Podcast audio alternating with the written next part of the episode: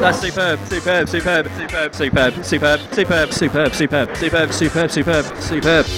G dot E dot E dot K G dot E dot E dot K G dot E dot E dot K G dot E dot E dot K Hello and welcome to this week's edition of the G.E.E.K podcast, episode 84, the EGX edition. Ooh, Ooh, sounds fancy. it, it is. Yeah, yeah. We, we, we had exciting stuff happening this week, didn't we, Reg? What's the most exciting thing you did this week, or the most exciting thing that happened this week? Probably watching Strictly Come Dancing last night. Wrong, Oh, uh, X Factor. wrong. I went to a walk down to Morrison's before. That was pretty exciting. Okay, okay. Right. Still wrong. Right. Okay. Well, Yeah. What was my most exciting thing that happened this week? And yours, I don't care about yours, Oh right. Okay. but but my mine, what was your most exciting? Thing? just completely out of the blue, a new Crayon Pop song got released. Ah. Yeah. And Way got announced as the. Uh, as the wait, number and show are making a subunit. But um, I I do want to briefly talk about this new song, if that's all right. Go on, get out the way with. Okay. Wow, we've got the It is literally getting out of the way before we get into games, games, games, and more games. Um, the like they, a lot of Korean songs will have a Korean title and, a, and an English title, right? Um, and the Korean title will translate into something, but the English title won't necessarily be the same translation. Right. Okay, this is one of those such songs. Okay, the the English title is "Come On, Come On," because the the chorus goes "Come on, come on, come on, come on, tell me tonight" or something like that. or Um, something right? like that. if Something you like that. listened to it a million times Um, already. However, the um, I want to see if you can work out what the Korean title is just from uh, listening to the intro. Okay, okay. here we go.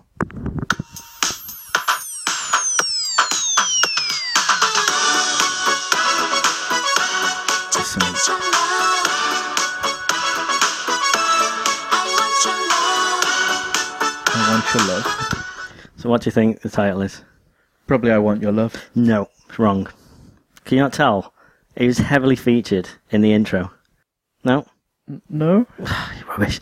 The title is dun dun dun dun dun dun dun dun. Oh right. Okay. I thought I genuinely missed No. something. Wait. Dun dun dun dun dun dun dun dun dun dun dun dun dun. So that's why it sounds all cheesy because it's a soundtrack from From High uh, School Love. On. High School Love On, yeah. Um, That which is a TV weird. show that Choa um, guested on. She she played the girl that um oh, what the heck did she say? I, I, I need to remember what it. No, she didn't say that. Unfortunately, she had a she had a, a quite um quite memorable quote that I can't remember, so it wasn't that memorable. I have a very memorable quote, which is something, Mm. Yeah. something, something. It's called some guy a jerk or something like that, and uh, yeah. Anyway, it's become a, a, a meme on the Crayon Pop Reddit. Right. Okay. But anyway, done. I promise. That's it. No more Crayon Pop. Till next week. Thank you. Okay. Okay. So should we just get straight into it? It depends. Depends if you've got anything else interesting to say. Because there's some people who don't care about games, and those people will switch off roundabout now.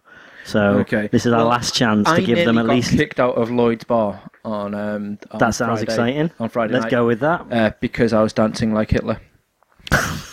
Okay. I'm not sure whether I want more clarification. If I'm honest, I think that might I don't be think good it, enough. I don't think it needs any. Was it? Did you just happen? Were you just dancing and someone happened to notice? Hang about, that looks like Hitler's dancing, Basically, or were you intentionally? we we were getting really drunk. It was a work night out, um, Yep. so it was my dad's birthday. So we went round to see him first, Okay. and met everyone else later on once they've had the meal.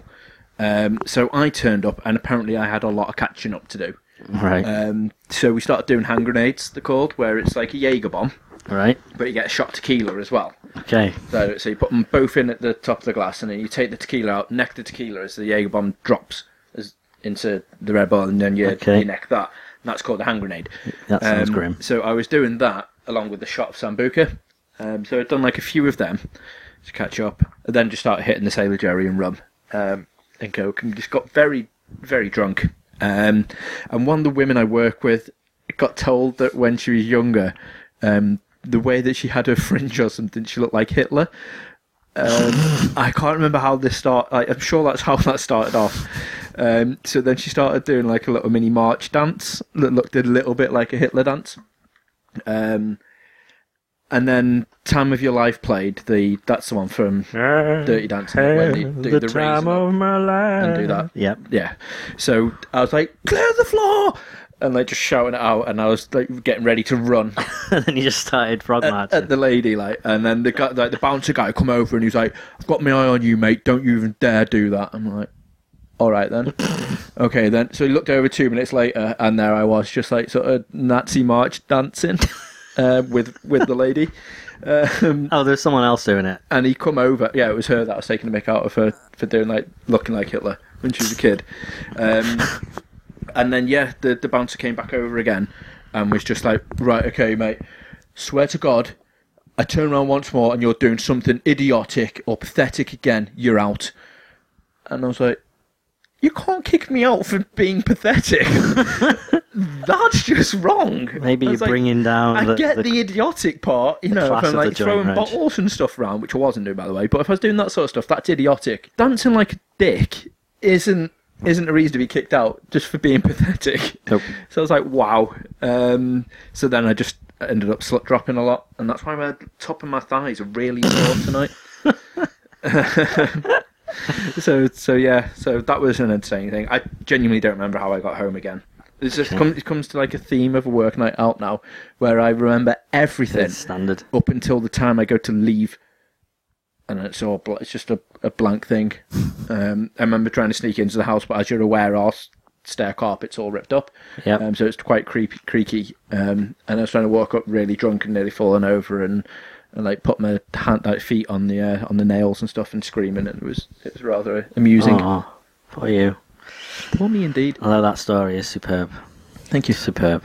um, right. Shall we move on then? Moving on. Right, Where do we even start, Reg? Let's start at the beginning. It's always a good. Take it away. Always a the good name is Simpson Bartholomew J. That's Bart with an art and the capital B, then Simplus S O N. That's me. I can go on. I know all the lyrics to Do the Bartman.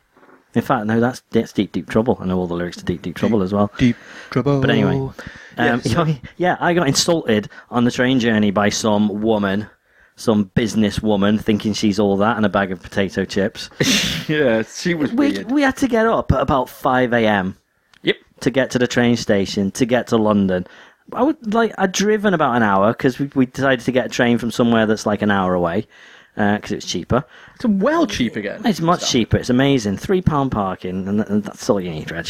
Um, so I, I had a little kip. I put my hood up, kind of pulled it down over my eyes. You've like- probably seen the so photo it was like on our Twitter. possibly our Twitter, which is twitter.com forward slash g.e.e.k. Um, which also then would have posted to our Facebook, which is facebook.com forward slash g.e.e.k. Um, kind of looked like uh, Emperor Palpatine in Star Wars, in, in that, you know, the hood is just then covering my eyes. Um, and laid back and kind of dozed in and out of consciousness. And when I do that, I do tend to every now and again snore. I don't think I was snoring for a long time, was I? It was just every now and again there'd be a noise. Yeah, yeah, yeah, it was That's just my weird, usual. just weird, like segmented snoring. Yeah, it's very bizarre. and then there'll be nothing for very, a bit, and, very it's- and then it'll carry on and it's silence. But um, I think it, it must have been when Reg tried to take a photo of me that she decided, oh, I'll oh, I'll join in with this little joke. And it was right when I woke up, so I heard every word she said. But she goes, "So you're always this fun on train journeys?" I'm like, "Oh, wow. so I just kind of still lay there, just listening, and then he started talking, and I can't remember what, but she said something else, so I answered. She went, "Oh, he's awake." I'm like, "Yeah." I'm awake and fuck I'm you, awake. bitch. Yeah. Well, I thought Is what you that should have done. in in should have stabbed her. politer words, because I still don't swear even when I think, Reg. That's interesting. That. I wonder if it if have you ever just accidentally slipped out a swear? Oh, flipping heck! No, don't know. Not that I can think of. You know, like when like say when when you crashed your car uh, a few like like last year or the year Right. before, and that just happened. Surely No. when when you No, hit 'cause that's- that word you, you didn't go that word- "Fudge." You're like oh, No. oh fuck. That word is none of those words are on like the tip of my tongue. That's the problem. They're not in my vocabulary, so it just doesn't. You know. I just find it weird because I remember when I was in school, a, like a friend of mine was was determined to get me to swear, and then one day he thought it'd be clever. He, he decided he'd he got get me to say phrases that had swear words in them, but kind of within words. So he's, he'd go, someone, someone, say U.S. Navy frigate. So I said U.S. Navy frigate. And he was like, ah, and he'd say, um, say shiitake mushrooms. So I go, shiitake mushrooms. Ah. But that's about as close as I've ever got. Although you don't mind spelling out swear words No. in Scrabble. Yeah, but that that got me a lot of points. He, A lot of he, points. he used the C word in Scrabble. Yeah, there's a lot of points on that. It was triple word score. I couldn't believe it when I seen that. that was just hilarious. Triple word After score. so many years of you never ever coming close to a swear, But and then you just drop the C bomb. yeah, It was legendary. Yeah, so anyway, we were on the train, 5am in the morning. We managed to get to um, EGX, which is when it opened, which was nice. Yeah, we got Um, there for the start, and it was empty. It's awesome. It was very, very good. But we had um, an interview lined up straight away for like eleven o'clock. So we had about half an hour to have a bit of a mooch around and then go and find this interview. We won't. We we, we have uh, we have about six interviews that we're going to drop into this podcast. We'll leave them till a bit later because um, some you know you might have already watched the YouTube videos, but these are slightly longer, uncut versions of the interviews. So we'll tag them on towards the end. Um, but um, to be fair, let's let's let's explain what the exciting bit was, though. Um, we got a world exclusive, absolute. It was a geek first- exclusive. A geek exclusive, our first actual proper official geek exclusive, and not just one that we've said, yeah, it's a geek exclusive when it's not really. Um, the the guys behind the Total War franchise were announcing their brand spanking new game at EGX at 4 p.m. And we had an interview lined up with them at 11 a.m., which turned out to be the first interview of the day for them. Um, and yeah, basically, we had to sign non-disclosure agreements. yeah, because we were the first person outside of their company to actually see Yeah, the first members of the, the uh, press, the any form of media they had about it. And which was awesome. unwound the poster, which was Total War Attila. Yeah, and we're like, oh, that's what it is. We like sort of that, and he goes, yeah, yeah, but you're just gonna have to sign this. Okay. Which they'd already showed us it at that point, so I should have been straight on my phone going, Attila, Yeah. hashtag Creative Assembly. Which the only downside about uh, my phone and stuff was because we've come from like a fair few hours away. We hit. Not that, on a Virgin train. yeah, we hit that many bloody different mobiles posts that my signals bouncing left, right, and centre, and died by the time we made it to. To London, so Yeah. anything I wanted to be like, oh look at this, I, I couldn't, No. I couldn't post anything, couldn't tweet anything, couldn't take pictures of anything because my phone was just dead. I kept the Instagram going. It's all right, Reg. It's fine. But um, that was that was awesome, and Yeah. They were genuinely nice guys as well. Um, but yeah, that was a, a full on world, world, world exclusive. um, Kinda. But we, not that we could talk about it, but yeah, just in our heads, it was exclusive, which it kind of was. But um, we'll we'll we'll get to that interview later. Um, but other than that, go on. Right, let's just start off with your highlight of the show.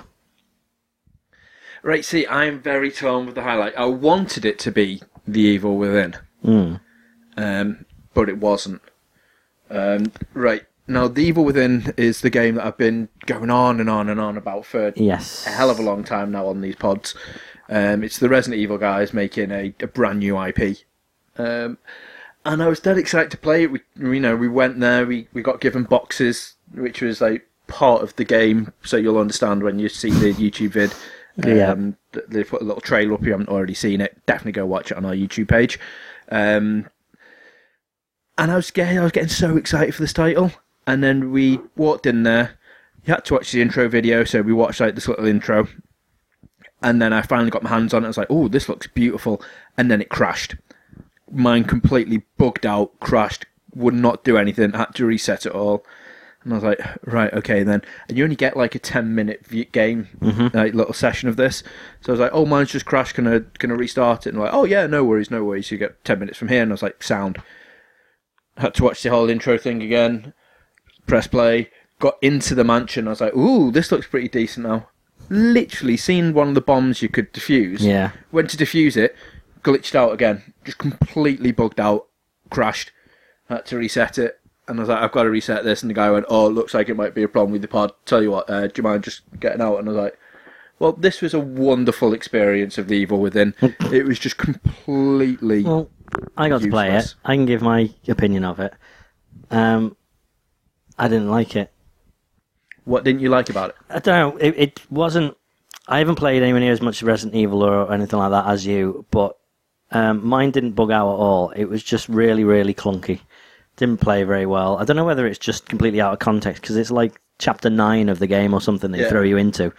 Um, I, think they were trying to really create a bit of scary atmosphere by positioning the camera like really, really close to the guy, so a third of the screen is taken up by by your character's, you know, head and shoulders.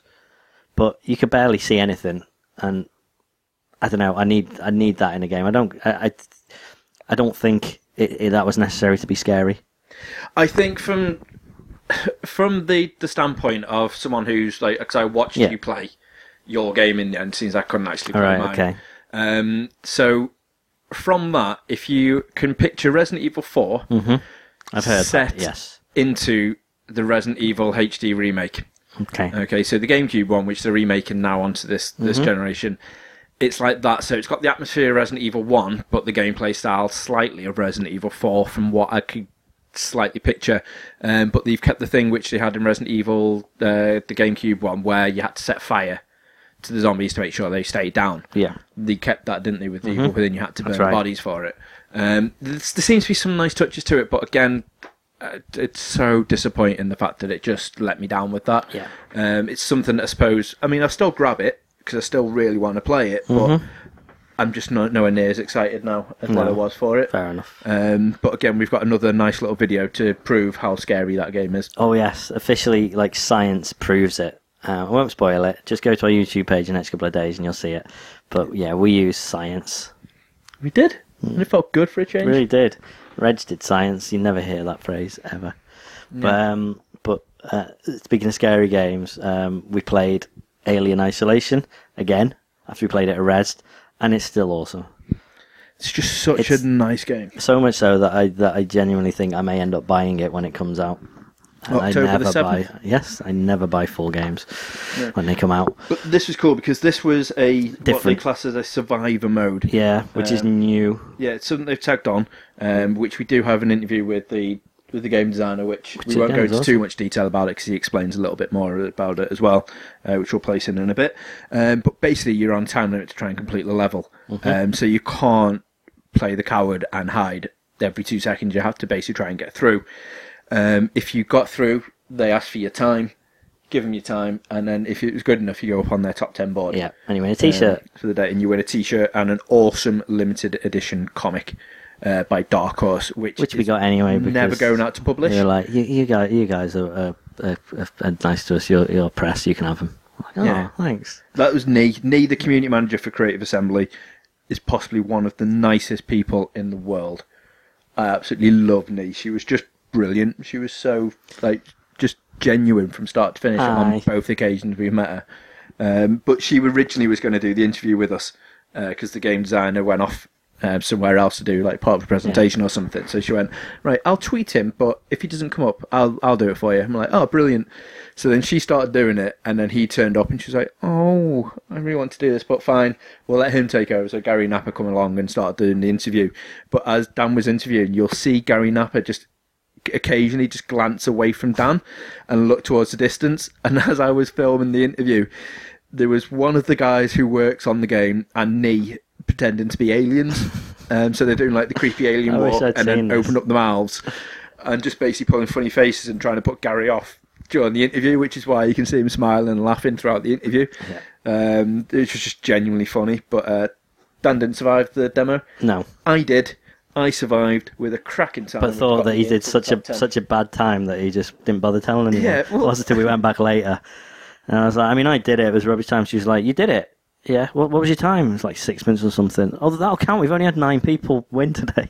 Yeah. like, So, oh, uh, so really? awesome T-shirt, um, which was the robot from Alien. Yeah. Um, which is awesome. Uh, so I'm dead happy about. Yeah. Um, in fact, we'll put the interview in here because that's only a nice little short one, and that's an interesting one. So, listen and enjoy. I'm here with Gary Napper, lead designer with uh, Creative Assembly on Alien Isolation. Um, we played this game about six to nine months ago at Rezzed, um, one of the earlier versions, and was blown away by it. Um, we were really looking forward to trying it again. We've had another go. It gets even better. So, what, what's changed since then, though? A hell of a lot's changed since then, actually. Uh, we've gone into incredible amount of detail on the alien behaviour. The kind of last few months have all been about balancing and tweaking and just getting all the little bits feeling right. Uh, last few months as well, we've also produced this survivor mode we're showing today, which is Incidentally, I didn't survive, but you know. very few people have, and it's been great to see because people haven't been walking out going, "Oh, it's too hard."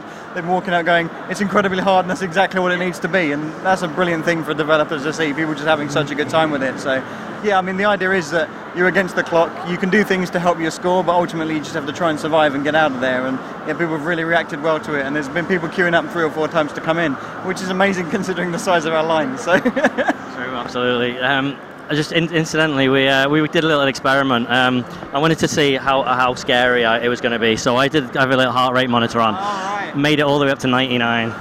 I don't know. I don't know whether that's bad or not. I don't know. We may have to look at health warnings for the game. I don't know. Possibly, yeah. I I mean, yeah, and, and we helped you out with that, which is good. Um, now, I've, I've heard a little bit about DLC as well. Um, quite exciting stuff as well about Sigourney Weaver.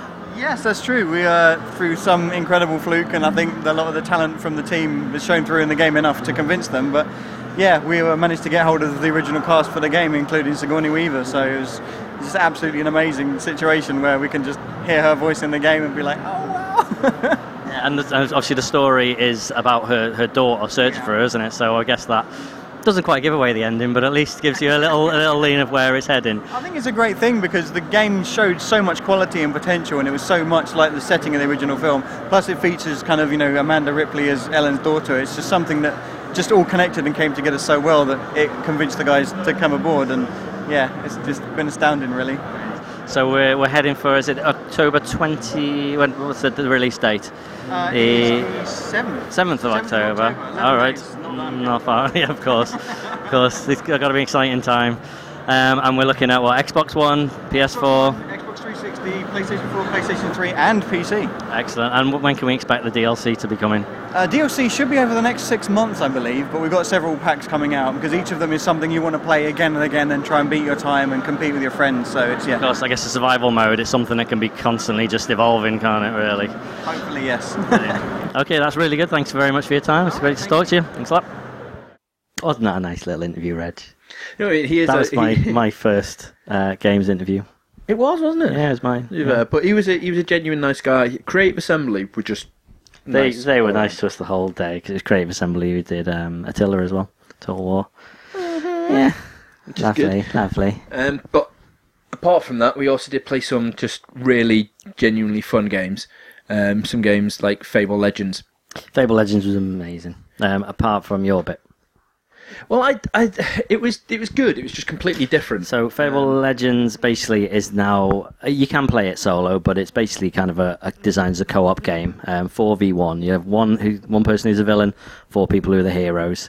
Um, if you play it on your own or with two or three, or you know, not enough people, you'll actually um, you, you'll have AI as, as your you kind of your partners. Um, so there was four people playing the heroes, and then one person playing the villain, who was Reg. Um, but it means it's a completely, completely different game. It's not Fable uh, in a way. no, it's really not. Really, The heroes bit played exactly like Fable, and it was really, it was really nice, really smooth. Um, they, they, they, I think they perfected it going back to Fable One controls in Fable Anniversary, but adding in a bit of Fable Two, and that's what they seem to have taken for Legends, which is nice. Yeah. So basically, the villain I played. If you can picture, years back, there were, well, still now they do them now. But when I when I was a kid, I used to have this board game called Heroes Quest, Yes. um, where you play like the dungeon master, um, and you set up traps and you get everything ready for when the heroes come along. I was basically doing that. I had a load of traps set up. I could position the bad guys where I wanted them to, um, and it was done from like an RTS, like a strategy game standpoint. So instead of Yeah. like third person, the way that Dan played it, like normal Fable, I had like a top-down isometric type of view, um, with just the cursor, and I was going around selecting the people, um, Putting mines and, and doing like and- just trying to do all their moves, um, which it's so confusing because there's so much to to learn from that two that, that two minute True, yeah. like interval we had I had to play with it before you guys came in to my like my little quest um, that I set up. So I basically got in there, and the guy at the side of me was like, "Right, this is how we're going to work it. Put this here. Like this is how you do this. This is how you do this." And then when he came in, he was like, "Oh, I forgot to tell you. Press like the R trigger and and Y now, and you'll do a special move. Oh, and then if you move over here." So I think if you're playing at home, it will be a lot better because you'll start off with a learning curve and you'll actually be able to understand how to do it, maybe like tutorials, etc. Where I played it from, even though I absolutely annihilated you guys, um, completely smashed it and won. Apparently, everyone did though. The villain won pretty much apparently, every yeah, game. apparently the villain was not slightly OP, but it just turns out that the guys who playing the, the heroes were rubbish for the day. Oh, okay. Um, I think that's what the issue was. Uh, but it again, that was a really fun game. Um, it was something completely different when you think it's going to be Fable. It just it genuinely isn't. Um, they've still got the same type of humour, um, etc. inside of the game. Um, they're still keeping a few of the characters all all similar in like your home locations, etc. Um, but yeah, it's a completely different style style game, but still genuinely an awesome title. I get the feeling that what we played was like a kind of just one of the multiplayer levels, not just like a co-op level. Because I don't think there's any point where you will have four people playing the heroes and one person playing the villain, because you'll, you'll never get an ending, or one set of characters will never get an ending. Do you know what I mean? I think that was just like a multiplayer arena. Um, so I'm interested to see how the two different games work together in the real game. Yeah, I think that that that'll be awesome. But um, we also spoke to Dave Eckelberry, who's the uh, he's basically the, the game director, at, Creator. at- which is amazing. Like last year, we got to speak to Ted Timmins, um, who was head of Legend. Fable uh, Anniversary. This year, we get to speak to the, the new guy who's uh, head of Fable Legends, which is awesome. and also an equally dead nice guy. Yeah, yeah. He was American. Is and I believe that we should just like, drop it in here so the peeps can have a Yeah, little why listen not? to. Enjoy. Hi, so I'm here with Dave from Lionhead Studios, just the creator of Fable Legends. Uh, thank you very much for your time to begin with. What I want to know is obviously Fable is such a huge, massive British cultural game, and you've sort of taken it, dissected it, and turned it into something completely fresh and new. How challenging was that, taking it from such a, a stable game and creating your own spin on it? Very challenging. I mean, uh, Fable, Fable's a beloved franchise, and, it, and it's got its unique flavor to it. Um, it's got a decade of history, literally, and, and even more than that if you count like the years that Fable was in development before the first Fable ever came out. Um, it's a fantastic franchise, and I'm honored and privileged to, to add to it. Right. You know, to be honest, it, it's a big cooperative effort. You know, I, I, I could not and wouldn't even dream of doing it alone. We've got a great staff of more than 100 people that are working on Fable Legends back in Guildford for Lionhead Studios, and many of them have been, uh, you know, working for a long time on previous Fable titles. So when we came in and thought about what we wanted to do next with Fable, and I was really, you know, excited to join a franchise that I'd been a fan, fan of, and then get to add a little bit of my own and, and take the great ideas from the team about what they wanted to do.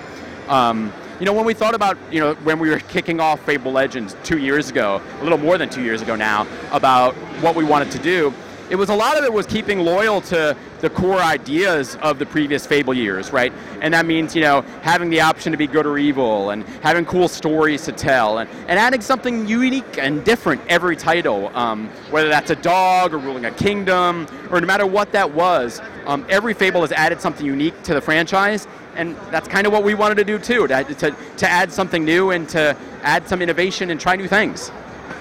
Okay, so for people who haven't seen Fable Legends before, can you just give us a sort of an outsider look going into what the new story is and how the game plays instead? Sure. Uh, the new Fable Legends brings you back to the world of Albion, this wonderful kind of magical fairy tale world. And we're going to bring you back several hundred years before the first Fable, right? So that means that it's back to a time of magic and folklore and fairy tale where um, helpless, idiotic, stupid villagers huddle inside their villages. That's what they always do in Fable games. They're kind of stupid and cowardly.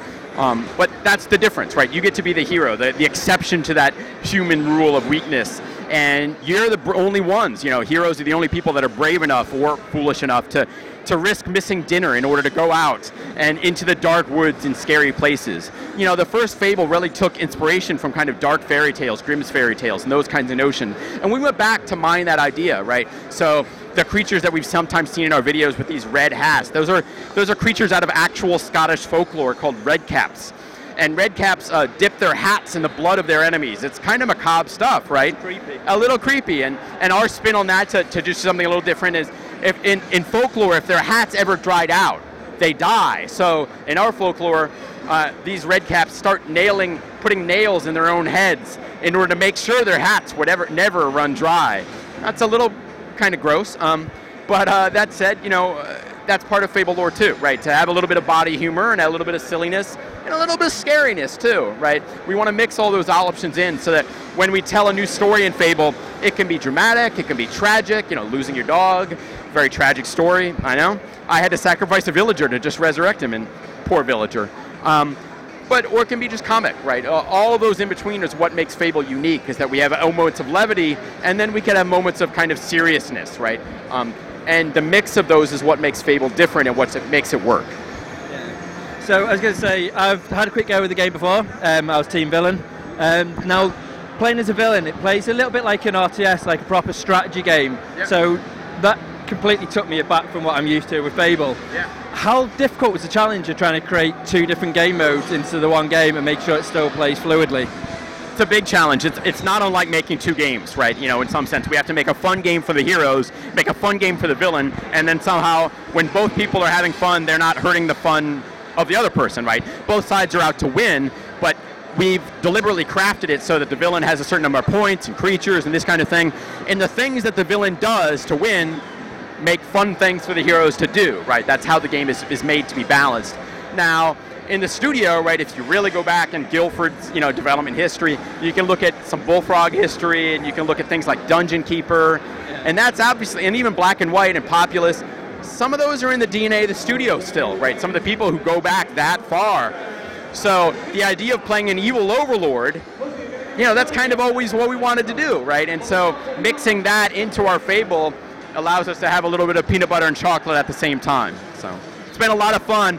Balancing wise, it's the worst nightmare of my life, right? And it's going to be a nightmare as we go into beta and for months, many months to come.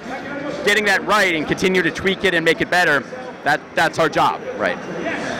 So I was going to say, obviously, if you play choose play as the villain, or if your friend comes over and plays the villain where you're playing through the story mode campaign, if the villain wins, how will that affect the campaign mode? Will will you just have to replay the quest, or will it alter the campaign? So the, the primary consequence, you know, you have to progress on one of the two sides. So just like any kind of game narrative, right? You can win on the side of the villain or you can win on the side of the heroes to grow on and progress the next quest. Now there are some exceptions to that. You get to take all the gold and loot and stuff you found even if you lost that quest. You may be coming home with a lot more power so that the next time you do that quest, you're likely to have a find an easier time with it for one. And the other thing is, is that you can always play it with your friends. So if you've been playing Fable Legends a lot, and you know, I, this is my first time playing it, and you're off in Quest 14 or Quest 23 or whatever quest you're on, you can always join a friend. So much like watching a TV show, and if I'm watching, you know, uh, I don't know, Star Trek or Buffy or whatever, and you're in the middle of the fourth season, the story won't make as much sense for me but we'll give you a little bit of a cinematic intro. We'll tell you why you're there. Um, the meta plot won't make sense, but your objectives in the quest still will. So you can always play with your friends no matter where you are within the plot. That's superb. Now, obviously, I've been playing Fable Anniversary recently, and that's had the smart glass sort of touch to it, where you can go through your inventory and have a look at the map, etc. Yeah. This would be a prime candidate for smart glass for villain wise. Um, have you got any sort of intentions of, of using the smart glass technology, or are you just looking at keeping it console based? No, we absolutely want to do smart glass. Um, it, it's such a cool opportunity for us because um, you can everyone we pointed out ourselves and, and fans who played the game had said, you know, I think you could play this villain game on a smart glass, right? So you can imagine, you know, drawing a quick circle around a creature and telling it to attack a specific hero or use a special ability. Now that work is still in its infancy for us, and we have a lot of some technical challenges to solve, right? So I'm playing on my smart glass with you playing the, as a hero in the same room we really have to make sure that that's a fun experience for both sides, that the latency is really low, that even on a tablet, which obviously has a little less horsepower than an Xbox, that you have a very responsive gameplay experience with very little latency so that when a hero walks into a trap, you can spring that trap in a reasonable amount of time. So our first obligation is to make the villain mode really fun and awesome here on the console using a controller, but eventually, yeah, that's something we're looking into, and we've started experimenting with in-house to put that villain gameplay right on your smart glass, so I can go over to your house and beat you at your own place here on my tablet. Superb, superb. Now, obviously, Fable is a is a lot because it's an RPG. You can place hours and hours and Yep. hours and hours into it. I must rack up 60 to 70 hours each Yeah. sort of playthrough. Are we looking at the same type of hours, considering it's a completely different style of game, or is it going to be a bit more of a structured, uh, guided hand sort of game?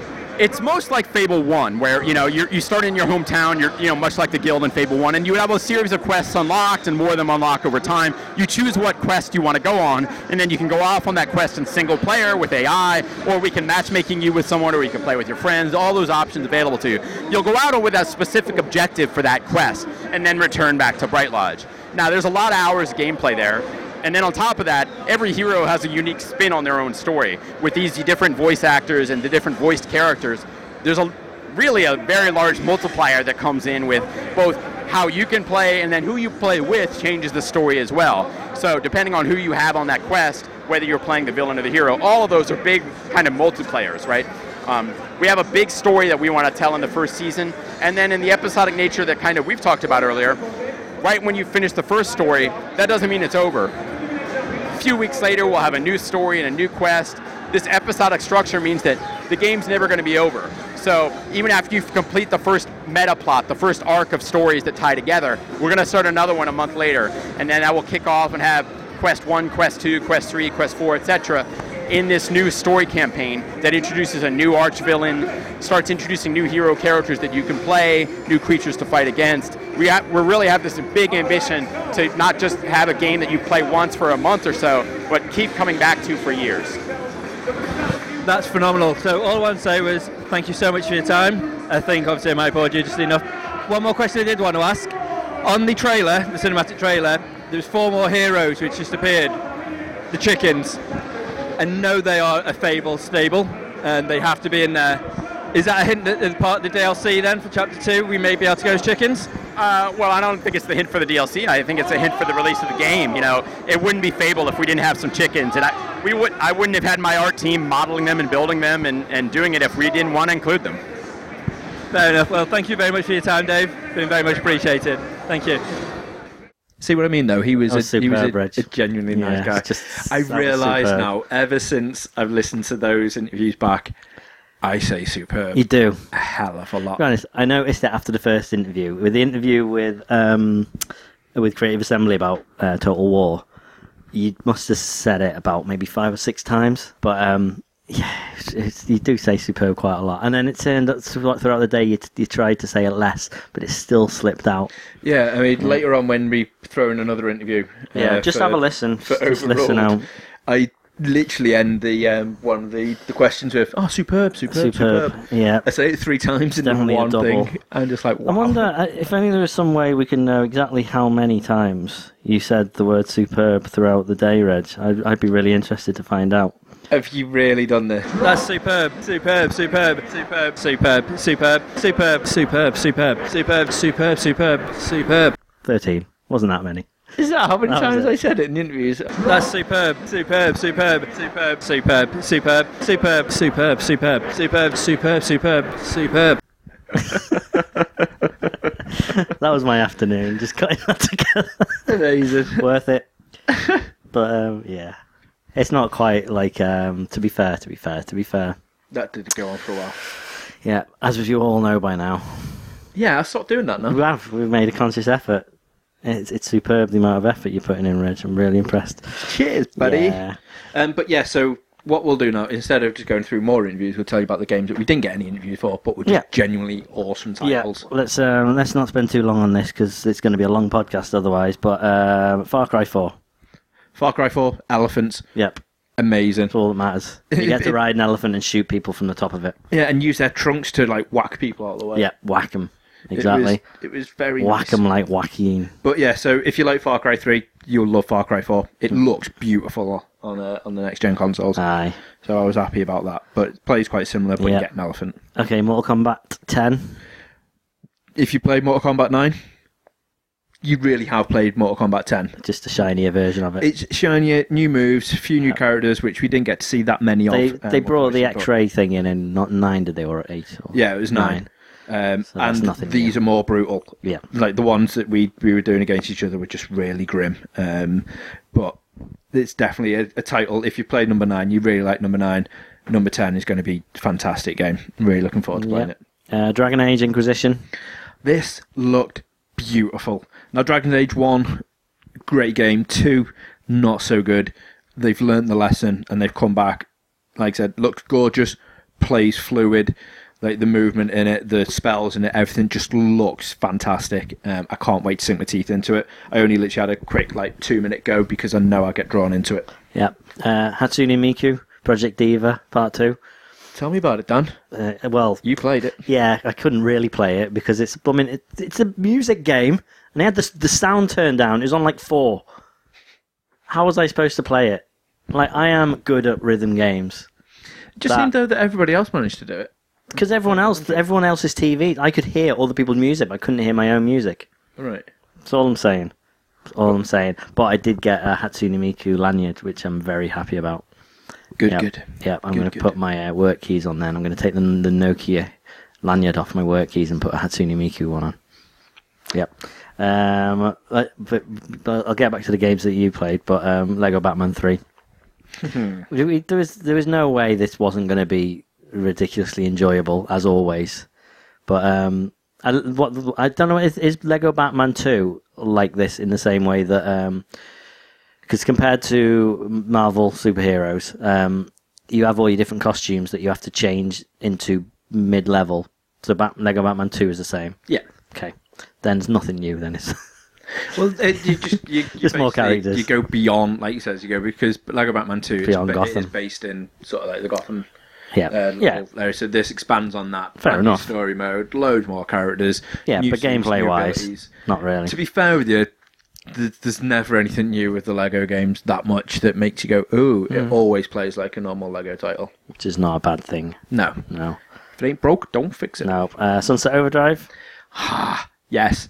Now we were whoring on about this. Well, I was a, a few a few pods back, um, saying that it play basically plays like Jet Set Radio, first person, well, f- uh, third person shooting Jet Set Radio, uh, where you're just grinding all over the place, dead bright, dead colourful, uh, completely insane, and that's what they've made it. It it plays like a dream. Yeah. Really nice. I was just devastated. I never got any freebies. They had hats, sunglasses, and cans of the uh, the energy drink. I didn't get any of it. But no, it was it was a great title. That's one definitely to look out for. Yep. Um, Little Big Planet 3. Yay! Okay, didn't get to play it, but you did get um, a, a, a game artwork, the uh, the game cover with your face on it, I did indeed. which is possibly one of the best bit of blown of marketing I've ever seen. yeah, that's that- a that guaranteed sale now. That that's awesome. That I was showing it Ash, and she was like, "Oh, I want one." I was like, Oh, "Oh well, looks like we're gonna have to buy it now." And she went, "Yeah, is this some sort of hint that we're going to be getting a uh, PS4?" I was like, "Maybe, yeah." yes, exactly. But that that again, Little Big Planet Three looks fantastic. Yeah. It was there again um, on the Yeah. show floor. All new characters Um, look superb. Nintendo stuff. Yeah, Nintendo was there again. We Yeah. uh, we didn't spend as much time as we wanted. If we'd have had two days, which we originally planned, we, We would have. We would have played everything there. But it's always the last thing we do, and then we never have time. And the one game we wanted to play, we were like, right, let's go and play Super Smash Brothers. They they either didn't have or we couldn't find it. I'm pretty sure they didn't have it. They just had it On the on the stage. stage because there was a, a tournament going on. yeah, Um, they had it on the 3DS. Yeah, but you know, It looked all right in the 3DS, but Yeah. it's one of those games that you need the big screen for. You need the local multiplayer to be able to just sit around, have a Mhm. giggle, and have a, a laugh with it. yeah. Um, and I just, I, I I'd can't love to have tried it on 3DS the- being The that um creative. the, the, the with the GameCube pads as well. yeah, You get the adapters, don't you? Yeah. Oh well. That would have been good. That Yeah. would have been good. Um, and Call of Duty. no idea. I'm sure it was good. We didn't play it. Didn't really care for it. Oh, no, that as well. Um, yeah, exactly. Right. Uh, the other bunch of games that we did, we went to the Rezzed area, and we played a bunch of indie games. Uh, a couple of Team 17 games again, who again are always always lovely people. Yeah. Um, and also another one called Tango Fiesta. So Tango Fiesta um, was like an 80s action movie homage.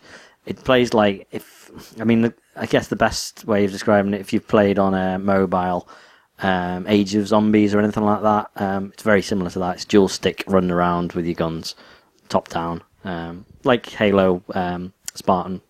So, Yeah, or like Commando from from years back, or Oh, yeah, or Dogs of Mercs or something like that, Mercs, you know, like the proper decent two analog sticks. um, yes. Um, so uh, I've listened to what the guy from Spilt Milk Studio had to say about that. Are we there with Andrew from Spilt Milk, the devs on uh, Tango Fiesta? Um, just had a quick look at it. It looks pretty good. It looks a bit weird. What can you tell us about the game? It is both good and weird, I can guarantee it. best description. it's a, it's a two-stick cooperative shooter. Uh, it's set in the world of sort of 80s action movies. Um, they've they've all been based, uh, in our opinion, on a true story that all happened to one guy, and this is the, the story behind the classic movies like Commando, Predator, Ghostbusters, etc. Um, it's online and offline, four players. Um, it's sort of procedurally generated levels, so it's different every time. We got seven playable characters, about eight bosses, about I don't know, 25 odd enemies, bad guys, 20 odd guns. It's just, it's a love letter to the 80s, you know, guns, explosions, and good times. Awesome. Seems to be a bit of a running theme at the minute. Obviously, Expendables probably is what brought all this stuff out. But we got this. We got um, Broforce. Seems to be the, the, the standard thing. But it's. I'm looking forward to having a go of it in a second. Um, it, it, I'm guessing it's full of, of kind of uh, spoofs, full of all the standard characters. Absolutely, yeah. I think some of them are more obvious than others. You know, we've had a bit of fun. Some of the uh, some of the playable characters they're obviously based on uh, uh, or inspired by certain uh, stars, but uh, Please tell me Chuck Norris is in there. he's not yet. He's not yet, but you know, the word "yet" is qualifying that statement. I'd also like to put the name Jack Bauer in there. Just throw that out. I think that's that's got to be in DLC coming down the line. Well, like Jack Bauer and an Arnie short, like Arnie accent would be great. Jack Bauer, you know, it just it works. It, it sounds. Jack Bauer works with any accent, absolutely. And uh, uh, PC only, is it? Or are we going to come to consoles? So it's PC and Mac on early access at the moment on Steam, and then yes, uh, with any luck and uh, decent sales, we'll be uh, we'll be coming to all the consoles as well. Awesome. Thanks very much for your time. Cheers, thank you. Cheers. That was me again, Reg. Aren't I good? I'm alright, aren't I? My, my little world. Yeah, yeah. I was just way more interactive than you. You're just like question after question. I'm going to do them all from now on. That's what you basically just did then, though. Yeah, okay. But anyway, um, wh- who did you speak to? The guys behind the Escapists, Oh, I did indeed. which so, is a game that I really actually want to play. There's not that many PC games now that I go. Uh, you know, I want this, but Yeah. that's actually one of them. Escapist is really fun. It's, Yeah. it's hard, but it's really fun. Um, so yeah, so I spoke with Chris, um, Oh, look the, at you remembering people's names. the the actual the game designer, the the owner of Mouldy Toof Studios. Yeah. Um, he created this title, and unfortunately, he as you'll see from the video, he looks really scared of me. Uh, but he just he apologised afterwards. He's like, "I'm just not very good at this. I like making the games, but I don't know what I'm talking but I can't do this Oh. this type of thing." But he just genuinely looks like he's trying to shy away from me throughout Yeah. the whole entire. Maybe you can hear it in his voice. Have a listen. Hi, so I'm here with Chris from Mouldy Toof. Um, he is the director and the producer of The Escapist, um, which has been published by Team 17, I believe. Um, so if you could just tell me a little bit about the game for people who haven't actually seen it before. It's um, in simple terms, it's a prison breakout sim. Um, obviously, involves more than just walking out the front door. You've got to, uh, you've got a prison routine to follow. You've got to uh, keep the appearance of being a, good inmate with the guards, but secretly you sort of uh, collecting items, crafting things to cut your way out, uh, dig your way out. And you basically make making making tunnels, cutting through vents, and it's about escaping a prison basically. And you've got to plan how you do it, and then follow it through and pull it off. And is the, is the prison like, um, generated constantly all the time, or is it going to be different prisons each time you, you log in? There's um, there's six prisons planned for the the full full game, but uh, there's two in the moment in early access.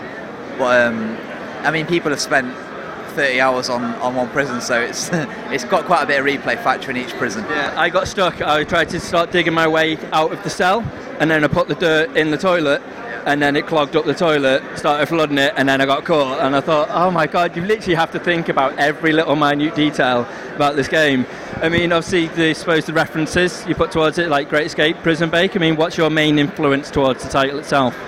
It's going to sound strange, but the, game that it was actually inspired from was uh, an old game on the Spectrum called uh, Back to School. Right. It was a it was a school-based game, but with like routines like my game has got. Um, I was originally going to make a game like that, but then I turned it into a prison, and then I started watching all the classic Prison Break films.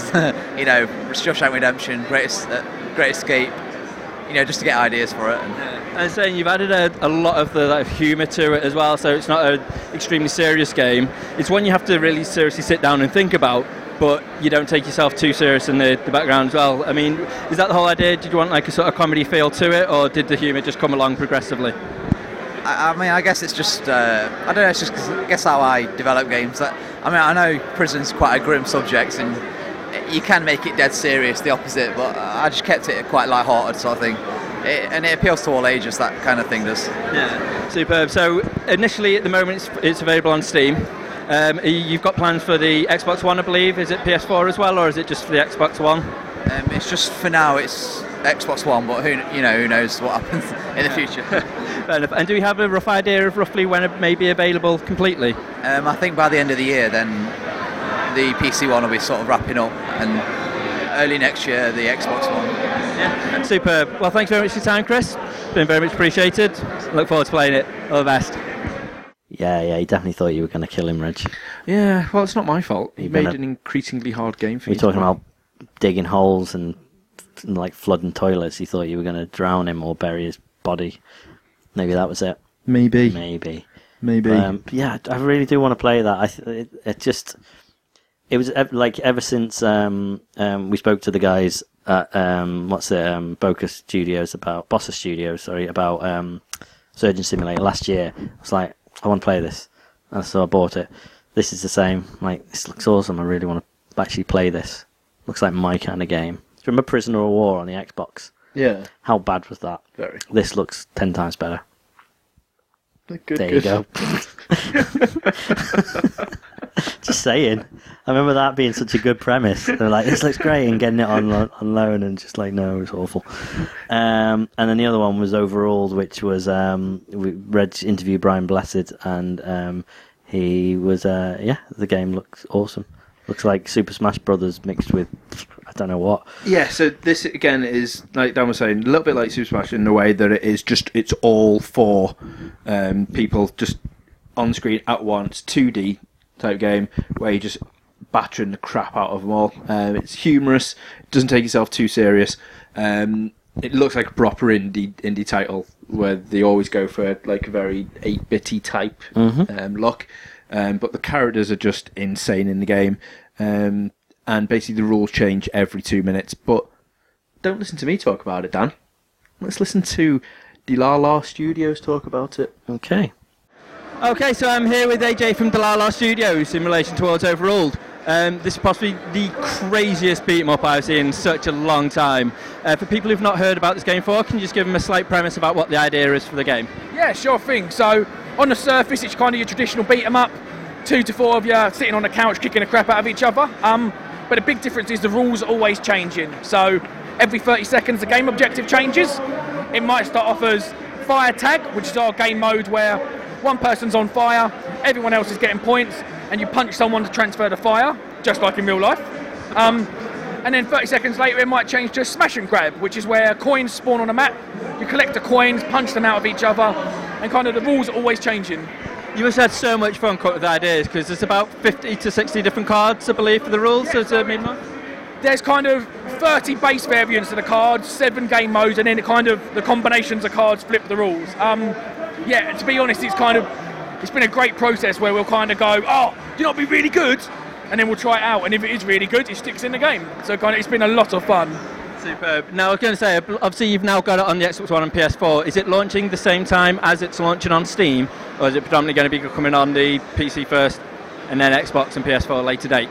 So right now we've got it running in Steam in early access. Kind of, we've done kind of a softish launch, just trying to get some people playing, get some community feedback. Um, the game plan is that we'll bring out the PS4, the Xbox One, and the PC final versions all at the same time. Probably early next year, just so we make sure we've tied down all the bugs and tied down all the problems. Brilliant. And of course, obviously, you've got the local multiplayer. Uh, it's online multiplayer as well, which you can play online against other people. Yep, it's online as well. Yep. Superb, superb. Right, so if you've not seen this before, then overall, please, I urge you guys to go out and buy this title. It looks phenomenal, it plays hilariously, and it's always changing. Okay, thank you for your time. Thank you very much. Cheers. Now, do you get what I mean by the fact he actually sounds a bit like Brian Blessed? I don't know about the sound, but I did get the hand gestures. thing. He was very yeah, like so handsy. if you have a look on the YouTube video, uh, which we've got these interviews for, um, you'll actually be able to see some of the gameplay footage as well of the games slash two because Dan's editing skills are quite majestic nowadays. Boom. Um, but again, you'll see how his hands he he loves to exaggerate his his speech with his massive hands. Um, and he was like, "Yes, you'd like this game? It's so crazy." and his hands are all crazy. Um, so, But yeah, but as a game, it was also but as a pretty game, it fun. was really fun game Yeah. to play. Um, the other interview that we had lined up. Now we had such a really busy day that you know things slip our mind. Uh, Reg had organised uh, an interview with a guy who, who um, the the developer of a game called uh, The Adventures of Bertram Fiddle, which looks amazing just for the mustaches alone. Yes. Even, you can tell from the name Bertram Fiddle. There's going to be some majestic mustaches, Mhm. So this is a, a point and click, old school point and click adventure game. Um, which is right up my alley, Reg. very cartoony and it looks hilarious. Um, and I'm gutted we never got a chance to, to do this. But I was interviewing, um, oh, oh, Emailing. sorry, emailing him, um, the guy Alexander Burke. Um, it, The guy off X That's- Factor. Yeah, sorry, I was going to say it does sound like that, uh, but yeah, it's spelled slightly different. It's Oh. Burke. Um, about uh, emailing him about trying to set up this interview, Yeah, and he was a genuinely dead nice guy. Um, sound. but then he come across, he's like, "Yeah, that sounds good. Um, I guess the easiest is if you could come to our booth around that time, and we take it from there." Yeah. So he's like, it just some reason I found it hilarious when we were doing. It It was the yah. It was a yah. When you originally told me about it, it was like a yah, like there was about 12 A's after it. yah. Oh, Yah. yeah. We were supposed to have an interview, yah. And then um, again, another interview I had lined up, but unfortunately we never got the chance to do, um, was with the, the guys from Tiny Keep, um, which is like a, a new game and it's coming out. And it was a, a Phi Dinh who, who wanted to go on a date with me, Dan. Oh, that's right. He did say he set up a date. Yeah, because basically, um, I asked him if he could, if he had time, and he was like, "Yes, please come anytime. I'll be really happy to chat." Or we could just suggest a date and time Yeah. for something a bit more official. Winky Just face. briefly going back to the yah thing, I, I just want to apologise to German people. If there And- are any German people, I want to apologise for that, but also the fact you can't see our trailer. Um, the, the trailer for EGX has, has been banned in Germany. What? that sounds worse than it is. Is this because of Will Smith? Yes, because for some of reason Will I don't even know where it came from, but for some reason the theme of the day, which we should have na- mentioned earlier, Yeah, was yeah. "What you want me to freak this? Yeah, yeah, You what I told you about to freak this? yeah, yeah. Sit back while I freak this." Yeah, yeah. So for some reason that song got into our heads, so I decided that should be the uh, the soundtrack to the video. So if you watch the video and go, "Why on earth they've got this really cheesy Will Smith song?" That's why. That is Yeah, the reason it's why. important. Originally, I, was, I, I had Mario Kart um, when um, when you get a star power up music going, so it's going to be all. But then I was like, nope, we're going with Big Willie. That has to be. But, um, but yeah, because of that, I, I don't know why. It's same on some of my um, Florida videos on my own personal channel. They're banned in Germany um, because of the there's music on it. Like Germany must have really strong, really like severe um, copyright laws. Maybe they're afraid that if Will Smith gets into Germany, Yeah, that's Then- it. It's the end. then that's it. Yeah, It's not going to be. do you know what? That- That's three things we need to be apologising to Will Germans Ermini. about. One, you dancing like Hitler. Two, you going jar. and three, that they can't watch the video. This is terrible. Um, It's not a good but- day to be German. But other than that, um, the we won't bore you anymore on EGX. It was awesome. We've talked enough about it. We've got one last interview we're going to play, which is the Total War one. We'll leave that to play us out, and we're going to the theme tune, so we're going to geek out in a sec. But um, go. The, the best thing you can do is go onto our YouTube page if you want all this in a really nicely digestible visual extravaganza. Go and watch our videos. So youtube.com forward slash g.e.e.k and the dots are T's, uh, DOTs. Remember. Um, so the interviews are up now. By the time this is up, hopefully I'll have um, our scare off, and um, probably the next day or so I'll have our uh, new episode of Geek Out as well.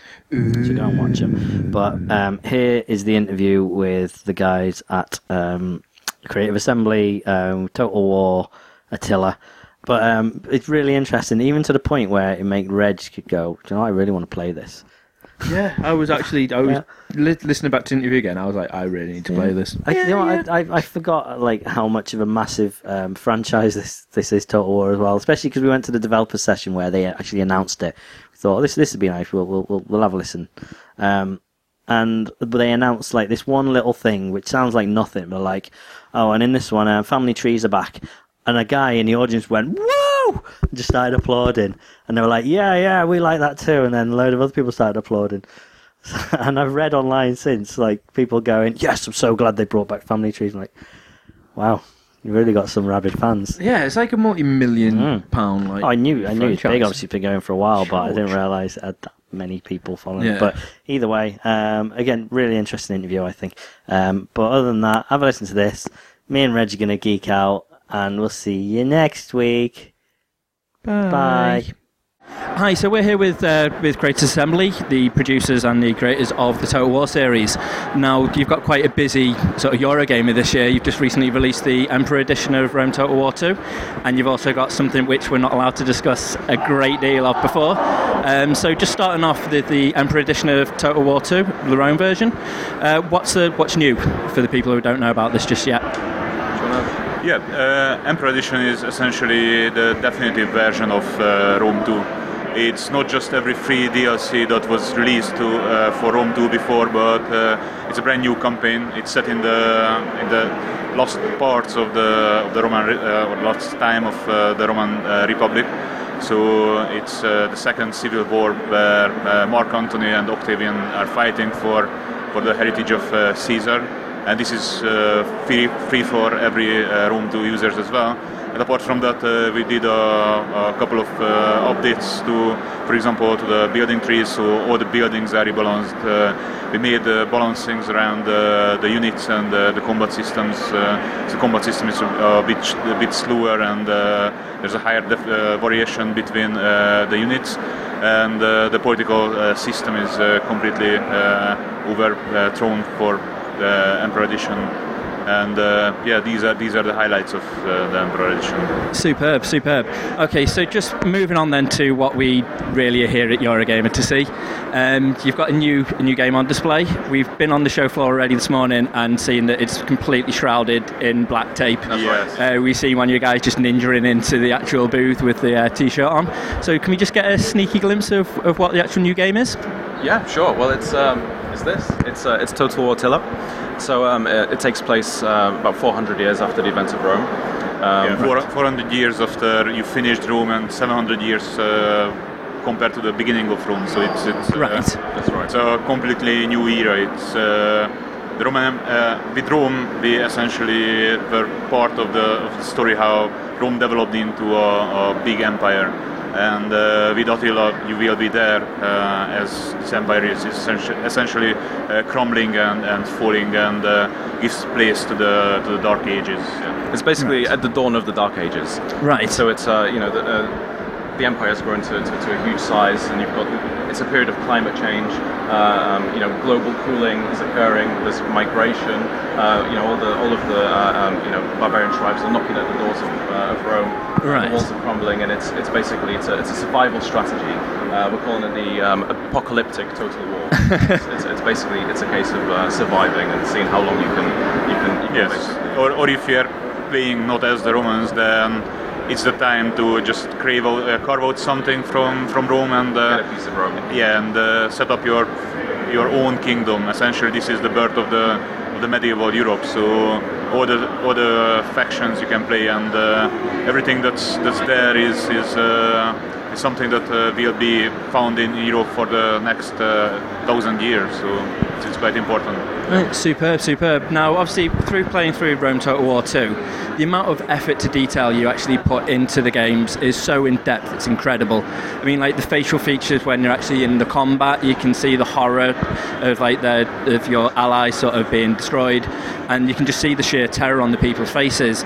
Now, with that sort of effort to detail already in Total War 2, uh, the Rome Total War 2, what's going to be different with Attila? What have you what have you placed above that? Have you sort of managed to increase this, or Yeah, what's think, going to be uh, new? As Pavel mentioned, uh, this is the apocalyptic total war. So one of our uh, core uh, features that is, is revolving around uh, destruction, and uh, we essentially show with uh, Attila a much grittier, a much uh, darker side of, of war.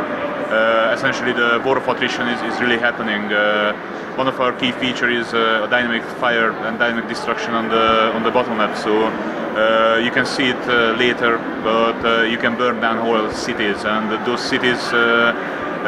essentially, when they are burning, it it has an effect on the defenders' morale, and right. that damages persistence. So then the settlement is destroyed during a battle. If you load out to the campaign map, the settlement will be destroyed, and if you go back to the next battle, the settlement is destroyed. You have to rebuild it, and you have to invest uh, a lot of uh, time and, and effort and money to, to, be able to rebuild these settlements. And that level of detail as well is, is, is in the settlements that you see. I mean, the, the, it's a it's a whole new period. It's it's it's, it's you know it's, it is the dawn of the Dark Ages. So so the architecture is completely different. The level of detail we've gone into, I think, is far greater than, than ever before. Especially with the uh, you know with the look of the settlements, the, the, the, kind of agriculture, the representation of agriculture on the battlefields as well. Um, and and that whole destruction kind of theme as well. It's there's a far greater um, level of detail in the, in the sieges. We have a new um, a new feature called siege escalation, which basically yeah, yeah. when you when you besiege a, a, settlement straight away on the on the campaign and fight the battle, the city is pretty pristine. The walls are walls are strong, and you're going to have a hard time. Kind of, yeah, that, know, that uh, was that was the same in. Uh, previous Total Wars, you yeah. went up to the, uh, to the settlement, you seen the pristine walls, you started the battle, pristine walls, pristine settlement, you siege, late siege for a couple of years, uh, pristine wall, pristine settlements, but with this new feature, uh, this siege escalation, if you keep continuing sieging, uh, then your troops, while you are doing everything else on the campaign, your troops uh, still stepping the walls and uh, maintain the siege. So if you load into that battle like a couple of uh, turns, couple of years later, then you can see that buildings are burning. You can see all the attacker installations around the settlement. later on, you can even see breaches on the wall, so your your assault can be easier if you lay siege for a long time and meanwhile you can see the degradation of that settlement. So that uh, gives a, a, new level of detail and new level of immersion that uh, you see that these sieges uh, or this war is actually happening. It's it's it's not nice. And what made you go with this time frame after playing around with the with the Roman, obviously the Shogun age? Well, it's kind of you know, it's it's very difficult not to go there. I mean, you've got you know the the, the, the uh, Rome Two explores the, the glory of, uh, of Rome and, and, and, and, you know that, that amazing period. It'd be a shame not to not to kind of bring it to a close with you know with with, with the next chapter. You know the, the, yeah, the medieval period. Yeah, know, it's, it's, such a fitting fitting kind of end. It's not just a closing uh, yeah. chapter of the Rome book, but it's the yeah. beginning of the Dark Ages. And uh, with this game, we are not just uh, focusing uh, on this like time frame, the end bit of, uh, of the Roman Empire, but you, you have a chance to go into some some years or, or even like with technologies, go a bit more into the Dark Ages. So you are there uh, when the medieval Europe uh, uh, born. So it's quite. Fascinating. Superb. I was going to say, obviously, one of the main things that your your fan base absolutely adore is the mods. I mean, just recently I've been playing the Game of Thrones mod um, for, for, Rome. Don't know if you've seen it, the Westeros Total War, yeah. which is phenomenal. And of course, you got the Third Age one, which is the Lord of the Rings one. I mean, did you ever imagine that your fan base would actually be able to, to create such mods and just actually build upon what you've been working through for years and seeing how it's come around? Yeah, I think. Uh, mods and, and modders are very important and in, integral part of the Total War brand because uh, if you think about they are they're around uh, for a very long time. Uh, Rome One is, is uh, still our most modded and uh, and uh, most loved game in, in that respect. they they modded they added a lot of extra content and I think it's very important for us as a company to, to support them and basically bring the mod tools and uh, open up this possibility to, to everyone to, to essentially add extra content and, and refine. So we, we create a, a basis and, and they can continue working on it and and, uh, and we're always surprised they're always surprising us with uh, with the amazing mods that they produce as a community. They're, they're really impressive. Yeah I was going to say it's really good. I mean speaking of community as well I suppose moving on to multiplayer in your in your new game what's going to be new in the multiplayer? Have we got any sort of new game modes or have we got anything that that possibly may be slightly different variations from the Rome uh, multiplayer wise the most important thing is uh, all the new features are, are supported in multiplayer. So it uh, it opens a, a, brand new strategy with, uh, with this whole uh, battlefield morale in the settlement battles. So you can basically just choose to defeat your enemy with not beating all the units, but just essentially destroying the settlement, and then the defender unit thinks that there's nothing to defend here, so they are just routing of the of the campaigner. Or the other bo- bottle feature we have is uh, the barricades, so you can set up uh, preset barricades and put units on them and uh, essentially play a kind of uh, uh, tower defense game within your settlement, so you can channel uh, enemy uh, intruders and, and uh, play them with your settlement layout. So there are a lot of new tools uh, came in with Attila and uh, they are all available in uh, in multiplayer. Another one worth mentioning, which will be a lot of fun in multiplayer campaign, is the uh, is the region destruction. You can actually uh, uh, when you can choose to destroy a settlement when you uh, just as before when you raise a settlement, but this Yeah. time you can basically wipe it from the face of the campaign, so it becomes a completely ruined settlement, and the region Ah. is completely So useless. yes, scorched as well as a- yeah, scorched, scorched earth tactic basically, but but you know real scorched earth, and, and at the same time you can choose to abandon a settlement, um, which means you, you yourself destroy it completely, pack up and leave, and leave a desolate desolate region, uh, which uh, which yeah can can you know have a introduce a new dynamic to the multiplayer campaign. Yeah, I was going to say that sounds really interesting. Really interesting how it's going to play through. Um, now you talk about obviously trying to blend in other game styles with with it, so you got the tower defense sort of title as well. You've in the past branched out and gone through to like the Spartan total war that came through. Obviously, with this coming into the sort of dark age now, would you have any sort of inclination of jumping back into likes of a third person market again once you're finished with this total war? We are always exploring uh, different possibilities and, and thinking about uh, next titles. Uh, yeah, so Yeah, I suppose obviously the one of the final things as well is is this going to be like desktop only, PC only, or are you going to be branching this out into into the maybe like the next be, uh, new gen consoles? this Yeah, is this will be PC. a yeah. P- PC only. PC only. Okay. And do we have any sort of rough idea of maybe a release date at all? Is this something you're not going to be bringing to Eurogamer? 2015. Yeah. Okay. Well, thank you very much for your time today. Been very much Thank you. appreciated. Thank you. Thank you very much. Cheers. Cheers.